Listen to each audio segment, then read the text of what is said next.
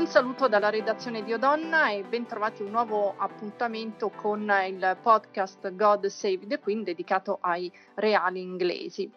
Bentrovati da Michaela Kay Belisario e da Emily Stefania Coscione da Londra. Oggi come ospiti abbiamo ancora Marina Minelli del blog altezzareale.com e Cristina Penco, autrice di un libro sulla saga dei Windsor pubblicato da Di Arcos. Nella puntata di oggi parleremo di Carlo Re. Probabile una reggenza di, di, Carlo nel futuro? Se ne parla sempre più spesso e personalmente dopo aver visto la, la regina Elisabetta confinarsi con il principe Filippo a Sandringham, ho pensato che qualcosa stesse accadendo perché è veramente strano questo spostamento. Allora, cominciamo. Emily, cosa si dice sì. a Londra su questa possibilità? E guarda, se ne parla sempre più spesso, nelle ultime settimane c'è stato un segnale eh, molto molto evidente perché eh, nel corso dell'estate Carlo ha rinunciato ha praticamente rinunciato alla sua mega fattoria, quei terreni eh, nei pressi della sua eh, dimora ad Highgrove, eh, nel Gloucestershire, nella contea del Gloucestershire, eh, dove 35 eh, anni fa aveva iniziato eh, le sue culture biologiche, no? che poi sono finite nel suo brand, il of Cornwall. È stato un vero pioniere in questo Carlo e quindi il fatto che abbia rinunciato a, a questi terreni ehm, segnala un po' il fatto che si stia proprio pre- preparando uh, a um, diciamo un ruolo molto più di primo piano a corte, non sappiamo se sarà quello di reggente, quello di re o comunque solo diciamo un, un, un aumento dei, dei, suoi impegni ufficiali, perché comunque eh, con la regina semi in pensione, diciamo così, da, da già da questo mese a Sandria, ehm, non avrà tempo per seguire questa sua passione eh, e, e, soprattutto non avrà molto tempo da, da passare ad Highgrove, che è una casa sua. Ecco, infatti, eh, a proposito di Sandringham, io non so se voi la pensiate allo stesso modo, ma ho avuto la, la sensazione che eh, fosse un primo ritiro della regina, perché eh, come sapete la, um, la sovrana va a Sandringham soprattutto soprattutto nel periodo natalizio, invece quest'anno si è ritirata molto prima a Sandringham, tra l'altro con il principe Filippo, e questo ha portato a pensare che forse veramente mh, c'è qualcosa dietro le quinte. E Marina, tu cosa ne pensi? Ma senti, anch'io ho pensato esattamente la stessa cosa, e anche perché tu sai bene, perché insomma frequenti diciamo la contea del Norfolk, eh, Sandringham non è propriamente eh, sulle grandi strade di comunicazione, anzi è un pochino fuori mano e quindi è un po' un buon ritiro, eh, anzi era stata scelta al, quando è stata acquistata da, dal, mm, da Regina Vittoria eh, su, per il figlio, il futuro Edoardo VII, era stata scelta siccome Edoardo, cioè il principe di Galles dell'epoca era un po' un ragazzo un po' vivace, un po' insomma si distraeva facilmente, eh, la Regina Vittoria e eh, il marito insomma, che l'aveva vista prima di morire eh, erano rimasti molto soddisfatti perché questa, mh, questa dimora, questa, questa, tenuta, questa grande tenuta era isolata e quindi insomma andava bene per tenerlo un po' eh, fuori dai guai. E, e quindi eh, sì, cioè effettivamente eh, stupisce, anche perché appunto lei a Sandringham ci va da Natale ai primi di febbraio, cioè trascorre lì il giorno anniversario della morte del padre, che è morto appunto a Sandringham il, tra il 5 e il 6 febbraio. Quindi questo cambio di programma per una persona che ha fatto della sua vita un orologio svizzero, perché lei insomma ha proprio, ci puoi mettere l'orologio sugli spostamenti certo, certo. Effettivamente sì, ok, c'è la pandemia, tutto quanto, però è, è abbastanza mh, insolito, anche perché poi sono, sono, tutti luoghi che sono aperti al pubblico, quindi c'è da riorganizzare tutta la, la, la macchina proprio de, della preparazione delle aperture, insomma, eh, è veramente strano, sì, io l'ho, l'ho, vista anch'io come una cosa molto molto strana. Senti Cristina, pare che se dovesse diventare re quanto prima il principe Carlo si farebbe chiamare non eh, re Carlo ma Giorgio VII. Sì. E... In onore del nonno, come ricordo insomma di, di Giorgio VI, del Tra l'altro uno, sì, uno, dei sovrani più popolari della, della storia britannica. Sicuramente il nome Carlo eh, per eh, i, reali inglesi mm, non è che eh, sia molto porta fortunato, sfortuna, sì. porta parecchia sfortuna, sì, perché eh, Carlo I eh, fu decapitato, Carlo II eh, dicono che mh, mm, non sia stato un, un, grande sovrano, andava dietro le donnine, si contano molte sue amanti no, negli aneddoti, tra cui un'arzilla venditrice di arance e mh, mm, morì male mh, mm, perché probabilmente fu avvelenato. Quello che doveva essere Carlo III, il pretendente al trono come Carlo III, poi neanche ci arrivò al trono, eh, fu sconfitto mh, in maniera miserabile in una battaglia, quindi sul campo militare anche un'onta. No? Quindi diciamo che mh, eh, chiamarsi, eh, mantenere il nome Carlo non sarebbe di buon auspicio. Senti, invece, Emily, secondo te quale sarà l'influenza di Camilla? Ma Camilla ha già una grande influenza e l'ha già dimostrato in questi ultimi anni, ormai sono 15 anni che sono sposati, lei e Carlo, e, e lo ha uh, del tutto cambiato, nel senso che adesso Carlo è molto più sereno, molto più sicuro di sé, ehm, molto più a suo agio anche con il pubblico, e lui che era sempre un po' um, diciamo timido e restio diciamo, a, a, a lasciarsi coinvolgere, no? E invece adesso è molto più rilassato e questo secondo me si vedrà molto quando saliranno sul trono. Ora non si sa se Camilla sarà uh, principessa consorte, come era stato detto 15, 15, anni fa quando si sono sposati, oppure se uh, cambieranno, questa è una decisione che a corte vogliono prendere proprio all'ultimo minuto, uh, almeno questo diciamo, è quello che hanno, um, è opinione comune tra i Royal Watcher britannici, la decisione sarà presa quando eh, Carlo sarà appunto per, per, salire sul trono da re oppure per da, diventare reggente. E quindi si, a quel punto si deciderà il ruolo di Camilla e si vedrà un po' che tipo di, mh, di assenso mh, avrà diciamo, nell'opinione pubblica, no? eh, se la, la, i, i, sudditi britannici apprezzeranno una regina Camilla o no. E, ma sicuramente... Eh, comunque sì, appunto negli ultimi tempi Camilla piace moltissimo agli inglesi e quindi probabilmente sarà accettata. Insomma, ormai sono passati anche tanti anni da, dal famoso Camilla Gate, sì. dal Tampax Gate, quindi probabilmente sarà vista in una luce diversa. Ne sono Marina, io... Bene. Sì, ne sono usciti bene. Marina, io invece volevo chiederti un'altra cosa. Carlo è è un principe molto particolare, un principe ecologista, è un principe che ha, è sempre stato molto attento ai temi ambientali e molti non lo ritengono un leader capace come sua madre. Allora, io no, io lo ritengo invece una persona di grande intelligenza e, e è stato un visionario sicuramente, eh, però poi dopo i fatti gli hanno dato ragione attenzione perché tutto quello che lui eh, aveva eh, con, considerava importante poi in effetti adesso sono diventati argomenti da, da prima pagina. Eh, poi ti, mi volevo ricollegare a quello che dicevate prima sul nome. Se sceglierà Giorgio VII eh, sarà anche secondo me non solo perché il nome Carlo un po' porta un po' sfortuna, ma anche perché mh, per segnare una continuità eh, un paio di giorni fa, tre giorni fa, eh, l'account, gli account su, della Royal Family eh, hanno eh, diffuso fo- delle foto eh, della, della, della battaglia d'Inghilterra, dei giorni più cruenti della battaglia d'Inghilterra, in particolare una foto molto famosa di Giorgio VI e della regina Elizabeth sulle macerie di Londra.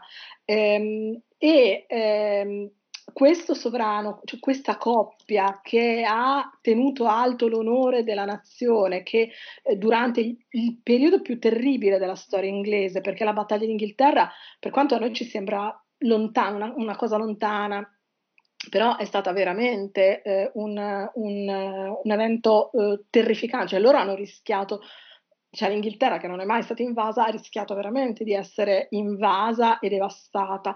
E queste due persone che hanno tenuto alto l'onore del paese, il morale delle persone che hanno eh, resistito sotto le bombe, sono ancora oggi, secondo me, eh, de, mh, delle figure mh, eh, simboliche, iconiche, brutto dire iconiche, però insomma emblematiche e gli inglesi sono ancora molto legati a, a questi, due, questi, due, questi, due, sovrani, eh, al sovrano e alla consorte. E quindi, mh, eh, secondo me, eh, Carlo, prendendo il nome del nonno, va anche dietro a questa continuità, a questo volersi riagganciare con un passato eh, un passato glorioso, che è quello insomma, de- dell'epoca della guerra, che insomma, comunque è molto presente ancora in Inghilterra come testimonianze il, cioè questo Remembrance Day, insomma, mh, quindi io credo che vada tutto un pochino nel, stesso, nel, nella stessa direzione. E, e, per quello che riguarda cioè, l, la personalità di quest'uomo, che è assolutamente diverso dalla madre, eh, però eh, affascinante. Cioè, io, io, sinceramente non vedo l'ora di vederli, cioè non vedo l'ora, no, io vorrei che la regina fosse eterna. Però insomma sono anche curiosa di vedere Carlo Re mh, mm, perché ci, ci, darà delle belle, delle belle soddisfazioni. Insomma, eh, tra l'altro lui ha delle posizioni molto forti su certi argomenti. Sì, infatti, ad esempio, non, non è mai andato al banchetto con il presidente cinese perché è amico intimo del Dalai Lama e quindi sì, insomma sono posizioni. Anche con Trump si è, si è defilato. Sarà molto interessante vedere come, come riuscirà a gestire tutto questo, fermo restando che, come dicevamo anche l'altra volta, dopo di lei nulla sarà più come prima. Vuoi aggiungere qualcosa, Cristina? Mm, a me venivano sicuramente sì, eh, vedo anch'io un, un, segno di continuità comunque con, eh, con, il passato, con la gloriosa memoria degli avi di Carlo, al di là ovviamente delle notte più di colore, no? legate al nome e agli auspici più o meno accentuati che, che, potrà portare quello che poi andrà ad assumere. C'è anche tra l'altro chi dice si chiamerà Filippo I come eh, il padre, eh, chi dice che invece potrebbe prendere anche il nome di Arthur, che è il quarto nome di Carlo. Eh, vedremo. Eh, io credo che in ogni caso ehm, ci sarà un grande cambiamento anche perché così come eh, Elizabeth è stata la regina della neutralità, la regina, come ha detto lei, a cui piacevano, piacciono le ricette collaudate, nel caso di Carlo le cose comunque sono destinate a cambiare perché lui ha, vis- ha sempre avuto una visione molto più innovativa, più riformista, eh, probabilmente andrà a lavorare anche sul brand Windsor, eh, lui lo vorrebbe rendere, almeno per quello che eh, ho letto io, ehm, molto più autonomo anche a livello finanziario eh, quindi mh, togliere diciamo, il, il, vincolo con il sovereign grant, ma ehm, ehm, fare affidamento solo su entrate eh, autonome, indipendenti, per quanto adesso mh, il sovereign grant vada a incidere sulle tasche dei contribuenti 1,3 sterline rotte, insomma, a, a, a, individuo non è tantissimo però credo che Carlo sicuramente sarà molto più innovatore rispetto a lei come, proprio a livello di leadership. Vabbè, Questa è la Carlo mia visione comunque, perlomeno. Mm, sì, lui vuole comunque smaltire anche i working royal, vuole smaltire un po' la corte, la vuole, certo, tutto quel la vuole più snella. Eh, allora, io vi faccio anche... un'ultima domanda eh, che mi è stata posta da, da, da molte persone eh, che, che, mi hanno, che mi hanno detto, ma scusa, non sarebbe meglio far diventare subito re, regina eh, William e Kate? Ovviamente sappiamo che è impossibile perché comunque c'è una, una successione, però tutto può, può, succedere perché Re Carlo viene comunque dato come un re di transizione. Marina, che ah, dici? Non avevo capito se avevi fatto meno domande. Allora, senti. No, l'ho fatta a tutte. Ah, ah. ah ok, allora comincio io. Sì, eh, no. allora, secondo me, eh, no, secondo, io, mh, mm, cioè sì, è una cosa che si dice perché no, loro, Carlo no, sta antipatico, no, però, eccetera. Era, è sempre il discorso di Carlo che in realtà c'è questa figura un po' così, non proprio eh, amatissima da tutti. Ehm, allora, in Inghilterra ci sono stati anche sovrani di transizione, che sono stati grandi sovrani. Dicevo prima, citavo prima Edoardo VII, il principe di quello che è stato per tutta la sua vita il principe di Galles della regina Vittoria, eh, che è stato un sovrano di transizione, ha regnato solo nove anni, ma è stato un grande sovrano, cioè è stato il sovrano di quella che mh, si, è, si, chiama l'entente cordiale, cioè praticamente l, l, diciamo, l, la distensione dei rapporti con la Francia, con la, la Repubblica francese che sono stati eh, il, passo fondamentale per, per poi dopo l'alleanza eh, d- d- durante la prima guerra mondiale. Eh, adesso per dirne una. Io personalmente credo che sarebbe una cru- crudeltà enorme nei confronti di Carlo saltare e comunque ehm, questo periodo di transizione è, è essenziale, infatti mentre noi siamo qui che chiacchieriamo amabilmente su questo argomento, eh, so che ehm, c'è un gruppo eh, di, molto misterioso di, di, di, figure molto importanti a livello governativo eh, e anche a corte, eh, questo gruppo che si chiama, non so se ne avete mai sentito parlare, si chiama Golden Orb, Glo- eh, Globo Dorato, che si ehm, incontra eh, ogni settimana addirittura, non si sa, eh, non si sa dove, non si sa bene con che frequenza, diciamo a livello settimanale, è l'unica cosa che si sa. E si sa che è il presidente è il duca di Norfolk che mm, tradizionalmente è responsabile del, dell'incoronazione, no? del cerimoniale, eccetera, e discutono proprio del passaggio um, da Elisabetta a Carlo. Quindi non ci sono dubbi che um, diciamo, um, Carlo diventerà re a un certo punto. Senti, ehm, Cristina, per concludere, come la vedi Kate Regina? Secondo me Kate sarà una grande regina, ehm, ha sempre studiato per questo ruolo, sta dimostrando comunque di essere assolutamente una degna consorte, eh, molti la definiscono già ehm, Queen in pectore, no? cioè proprio si sta avviando in, inevitabilmente verso quella strada. Ehm, leggevo che Caprarica di recente eh, ha detto che eh, sarà Kate a salvare i Windsor dalla, Caprarica dal polverone. podcast. Ecco, sì, mh, mm, eh, ho letto, letto e sentito sì, sì, la, la ripresa, ho, ho, ho, visto la ripresa di queste sue dichiarazioni al vostro podcast. Comunque lui è sempre stato ovviamente a favore di Kate, anche a me nelle interviste che gli ho fatto ne ha sempre parlato molto bene. Diciamo che Windsor e, e forse anche nel futuro eh, si manterrà eh, questa caratteristica, eh, hanno sempre avuto delle grandi donne al potere, sia da sovrane sia anche da, da mogli, da consorti eh, dei, dei, re, eh, basti pensare appunto alla Queen Mum, eh, mentre per quanto riguarda il comparto maschile spesso, ha spesso un po' vacillato su, su quel trono.